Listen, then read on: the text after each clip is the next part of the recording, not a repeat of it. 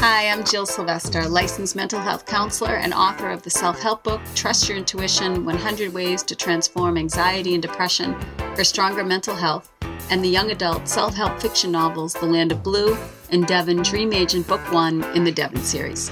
Each of my books deals with the theme of intuition because for me, it all comes down to listening to and trusting your own inner voice, the one of your best self, the highest self, in order to live your best life and also to trust that voice and develop it in order to help and serve humanity. Welcome to today's podcast, where it's absolutely beautiful outside, and today I'm going to be talking about exercise. So it's a, a perfect complement to the weather, as you can, you know, see people outside running and walking and biking and just feeling the shift in the air that's coming. And I think everybody just open and preparing for that. Um, at least it feels that way to me. So it's a great day to talk about exercise, and a great month to talk about how exercise um, benefits your mental health, because it's Mental Health Awareness Month, which is the month of May. And, you know, how exercise affects inspiration and intuition, how they're linked, how they complement each other. And also I'm going to be talking about intuition itself a little bit further today. So exercise. Beyond the obvious benefits of a healthy heart and staying fit and all that, you're raising your endorphins when you get out and exercise, doing cardio of any kind, doing, um, you know, high intensity, low intensity, um, a mix of that. It's a natural antidepressant when you do these type of movements, and we'll, and we'll get into more of it in a minute, especially if you add exercising outside, which a lot of people have been doing this weekend, which clears your head like nothing else. So when you work out, you lift your mood. And when you lift your mood, you hear less of your gremlins and more of your wise mind, your highest self. And that's where inspiration can come calling. And when I say inspiration, inspiration and intuition for me are pretty much the same thing. So let's be let's be clear, because someone had brought up my to my attention recently that, you know, some people think of intuition as conjuring up like voodoo stuff, airy-fairy wizardry. And and with all due respect to wizards, because I adore Gandalf and Dumbledore and have had my own wizards show up in my life, um, I'm happy to share. Intuition and, and, and inspiration is really basic and simple. Intuition isn't just for the gifted. It's not for people who chant black magic or wherever else, you know, some people still conjure up in their minds. One of my clients has a family member who said, this is about my pertaining to my client, you know, she has that thing, you know, and sometimes intuition can be like that. It's like, oh, what is that? It's like a foreign thing. Only, only certain people have that. But intuition is already a part of who you are. It's your birthright. Everyone has access to it. And I've said before on my podcast, it's like anything else. When you're interested in it, you get more of it. So the more you practice developing your intuition, the better you get at it. And for me, intuition and inspiration are one and the same. And again, that's why everybody would have have access to it. So one of my favorite things is when people, when, when someone says like, I'm getting this, or I'm getting a no on that, or sharing the vibes they feel in that language. That's it right there. It's that part of you that feels something so strongly, not with your left brain, but with your right, that needs no further explanation to anyone else. You know it to be true, and that's what you're going with. That's what it is. Now, your gremlins may come in after the fact and try to mess with it, and they do, because that's what they like to do. That's what they're designed to do, make you question yourself and your inspiration and your intuition, and make you wonder if you really felt what you're feeling. And then you get all chaotic and confused in your mind when you go back to that initial moment of that pulse of inspiration, that little whisper that you just really thought was right. Um, you know, they, they get in there and they do that. And let me give you an example how, how that works, and then we'll circle back to exercise and, and how it fits in in a moment. So I had a client one time that had a feeling about something, a bad feeling, and the feeling was to not go out and instead stay home with her two small boys. She had that feeling. She had that whisper, the nudge to just stay put. But instead of heeding that offering, that spirit or inspiration, intuition, whatever term you want to use, uh, gave her, she dismissed it. She went out. She followed what her gremlins, her ego wanted her to do, and she went and she had some good short-term fun. But she ended the night crashing into a telephone pole. And she was steeped in guilt and sadness at not listening to that wise advice that she knew she was getting deep down from that first little whisper. We all have stories like this in some way, shape, or form, right? I mean, maybe not as serious in consequence, but we do. We all have these stories. And I'm sure something immediately sprung to mind for you, like it did for me, multiple examples, actually. That's intuition. That's inspiration. It's the knowing. It's the feeling. It's the little offering to go a different way than the road our gremlins want us to take in order to spare us turmoil and pain. You don't need to chant to get that kind of information. That's what I want to make clear here. And I have nothing against chanting. That's that's not my point. It's that it's right there. It's fluid in all your situations, not just in meditation, but in everyday life. And when you start working on that level, when you when you open up to trusting that voice within yourself, you start to realize how much access you really have to it. And how it's fluid, not just when you take the time to pray or you ask for something and then it comes true, but how it just appears all the time as just a natural part of your existence, which is quite normal, quite grounding, and not so out there. So um, I did want to talk about that today. And, you know, here's here's a question that comes up a lot too. How do you know which voice to listen to? Because we all have both, right? And wh- which... Which is the one you trust? Because in real time, when you're in that moment at that options port metaphor I've given before from The Land of Blue, it can be very hard to discern. So here's a benchmark to use. One, one voice is quiet and soft and graceful and like an offering. You know, it's it's up to your free will. It's it's up to you to choose. The other voice is loud and impulsive and O C D-like in nature. Feel the difference in that. One is a whisper. It's often that very first thought that can be so quiet in nature you don't even hear it because the gremlins come swooping in and very loudly tell you all the reasons why you should do X, Y, Z, from eating food that you know is going to make you feel inflamed, which then affects your behavior towards your entire family in close quarters, which is a major ouch. And it can also be, you know, to walking away from someone who might look like a boatload of fun, but who is eventually going to rip your heart in two and leave you standing on the sidelines looking like the, like a fool, as one of my clients once described. You've had these type of experiences too. We all have. That's, that's how your gremlins work. The voice of your intuition is quiet. Again, it's an offering. Think of it as a wise elderly person, a wizard if you like, who simply offers you the opportunity to go a different way, no matter what your ego wants you to do. It's that wise soul who sees from that elevated point of view, like a parent who explains to their child well, they can't, why they can't play Fortnite for another five hours when they can't understand for themselves. It's like that. Feel the difference. Sense it within yourself, and then move in that direction if you like. Because when you follow it and you listen to it and you really start to honor it, it will save you so much time and speed your life up in ways that you can't even imagine for yourself today. It's awesome to know a force greater than yourself has your best interest in mind and at heart, and that you can let go a little bit because they've got your back. And we don't always have to be in control of every little thing. And when you, you start to practice on that level, you really do feel the, the power in that, of being able to let go. It's the great paradox of letting go of control in order to feel even more powerful about, about your life. So, you know, once you once you know that, you can let go a little bit more than you normally do, because knowing that force is leading you to a better place, it's it's a weight lifting off your shoulders. And besides that knowing, besides tapping into that power, it's fun. It's fun to watch things unfold and see how our intuition knows better than we do and how things can play out and make us feel better if only we'd listen to that voice.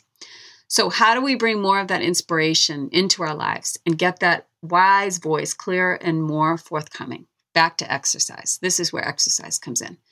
When you exercise on a mostly daily basis, you are letting go of negative energy buildup, mental clutter, and you are gaining mental clarity about your life, whether it's about a specific question that you have or just about your life in general. If you already exercise, you know exactly what I'm talking about and how you feel after a workout. It hits different, as my teenage daughter would say. You're more focused, you're in a better mood, you're you're motivated to eat better, it which helps with mental clarity big time. And it's like clearing the slate. If you don't exercise on a regular basis, I'm going to encourage you today, especially with the weather turning nice now, to start first thing in the morning. If you're a night owl and those are your golden hours, then ignore this advice and don't listen to me.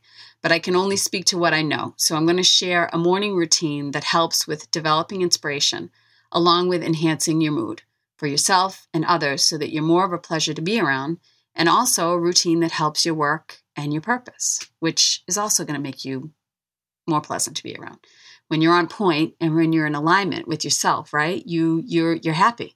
And a happy person can be happy for other people. And then you're a joy to be around. And hopefully that's one and the same for you, that your work and your purpose is the same. But we'll save that topic for another day. So three steps to the morning to enhance your intuition is what I'm going to be talking about. But first, I need to highlight the sponsor of this podcast today.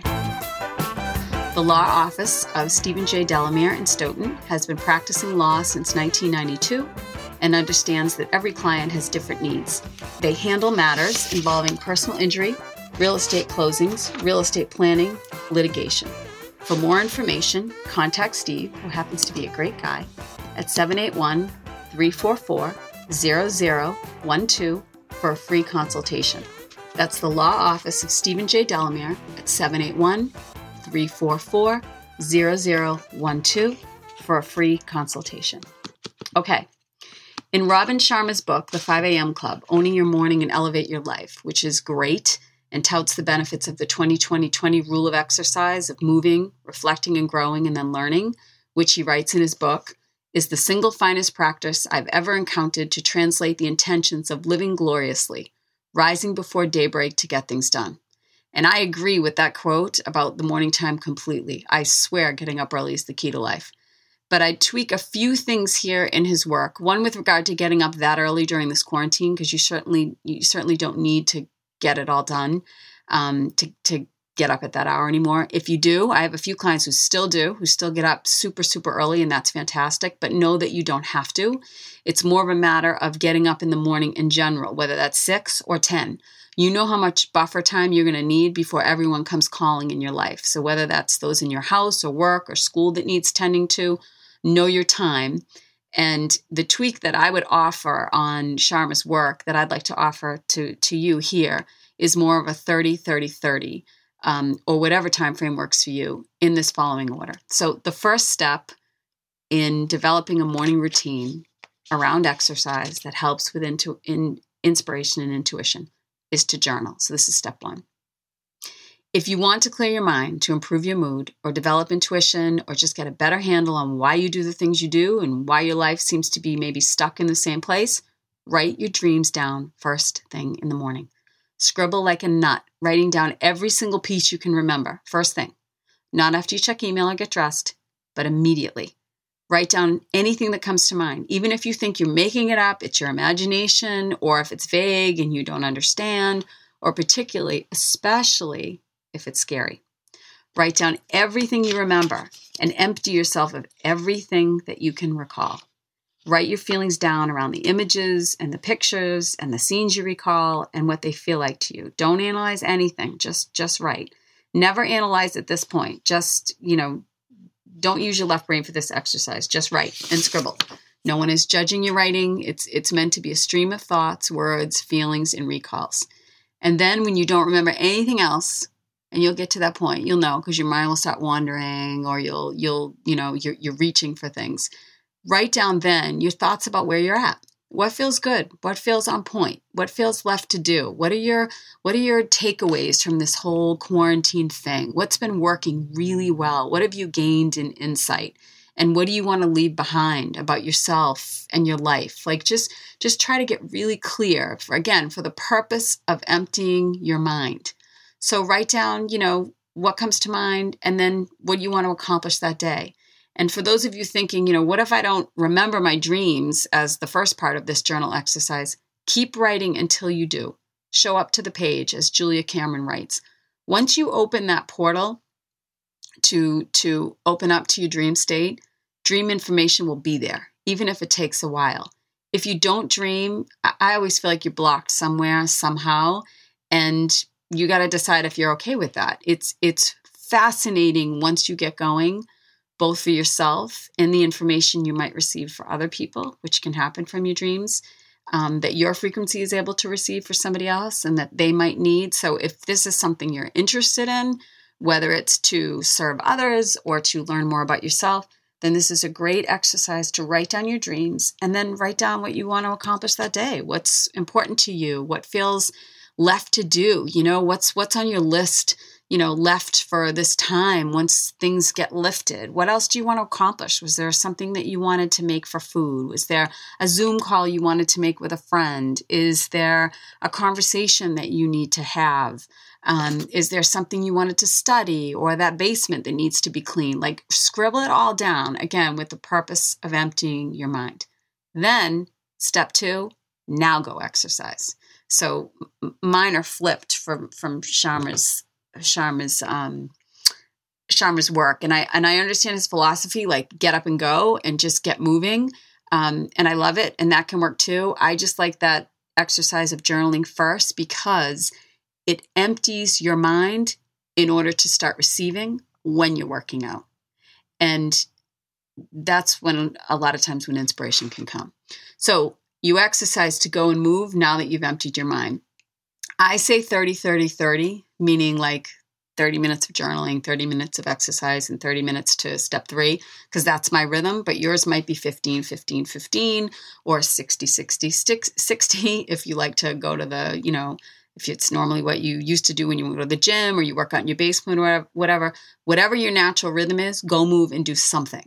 And the definition of moving for this purpose is run, walk at a good pace, not meandering. You know, it's not necessarily walking the dog. It's more at a brisk pace, unless you got a dog that likes to likes to go. I have a bulldog, so we meander. That's that's his time, not mine. Um, you can do yoga, do HIIT, you know, or high intensity and weights combined, more of an interval workout. Mix it up on different days, but go do something. Notice how you feel during this time, how ideas come to you. And again, we're talking basic stuff. It doesn't have to be the formula for world peace that comes to you as inspiration. It could be a food that sounds good to you and you realize your body needs it, and you're not eating enough protein, or you're eating too much protein. Or maybe your child's needs are coming to the forefront of your mind on a run, and there's something you need to ask them or talk about, or maybe stop talking about, so that they can go work something out on their own. Trust that information that comes to you while you're exercising and relish in it, because when your mind is empty, your cup can be filled. You're, you're creating a state of mind when those endorphins get lifted and that serotonin level gets raised naturally in order to receive this information that may have not been able to come to you when you're in a, in a sedentary place or in a blocked place or stuck place. Notice how your mind is clearer after twenty minutes of exercise. It's that runner's high. It's that feeling you get after, again, that twenty minutes of your endorphins kicking in, how your motivation improves, how much better you feel, how much you start thinking like, oh, I definitely want to, you know, eat better today. I want to, you know, you're, you're thinking about how to help other people and serve it. You get out of yourself kind of thing, and you just start to feel an, a natural high. Nobody wants to get out of bed on a comfy, you know, nobody wants to get out of their, their sheets and comforter um, and go run outside in the rain. My, my daughter just said yesterday morning in that teenage way, I think I would rather die than go work out right now, because she wanted to go watch that series she's watching. I think it's Outer Banks it's called. Um, you know, nobody wants to get up and, I mean, some days you get motivated to like, can't wait to go for that run. But most times, like, let's be clear. No one's like, yes, like I want to just get up and just start working out. Um, but the benefits are enormous of what it does for your life and your insp- inspiration and your intuition, not to mention for your relationships. I know of a few kids on, in my client caseload, once they got back to exercising after settling into this whole new way of, you know, this new way of living in the world, were so much better to their family and friends as a result of getting their bodies moving. The answers becoming clearer for them on what they needed to do about reframing their situation and feeling better about where they were at. So make no excuses. If, if, you know, it's, it's not easy for everybody to get, for anybody really to get up and get going. So just go do it daily if you can. Five to six days a week would be ideal, and watch how your mind sharpens and becomes clear. That voice of your higher self, now easier to discern. It's easier to listen to. It's easier to embrace and to heed the message if it comes, you know, and, and also as a side note, no one doesn't hear the gremlins, by the way. You can meditate all your life you're still going to hear the gremlins. I, I've talked about with my clients about this a lot. It's not like the goal is to not ever hear them again. That would be nice. That would be awesome. But it doesn't work that way because we all have that part to us. You know, we're, we're human beings. So you're going to have your wise self and your and your lower self, your gremlins, competing for, for dominance. You know, I, I swear I still wake up most days with gremlin chatter in my mind, but that's the impetus. You're you're essentially telling them to step aside when you throw back the covers, five, four, three, two, one style, like Mel Robbins suggests, and and get moving. After you're done this, after you do your exercise, whatever, however long it is, I like twenty plus minutes. You know, for me, thirty minutes is is the zone, um, because twenty plus, that's when you get that serotonin level raised again naturally. So you got to do what's good for you, but that's that's my suggestion.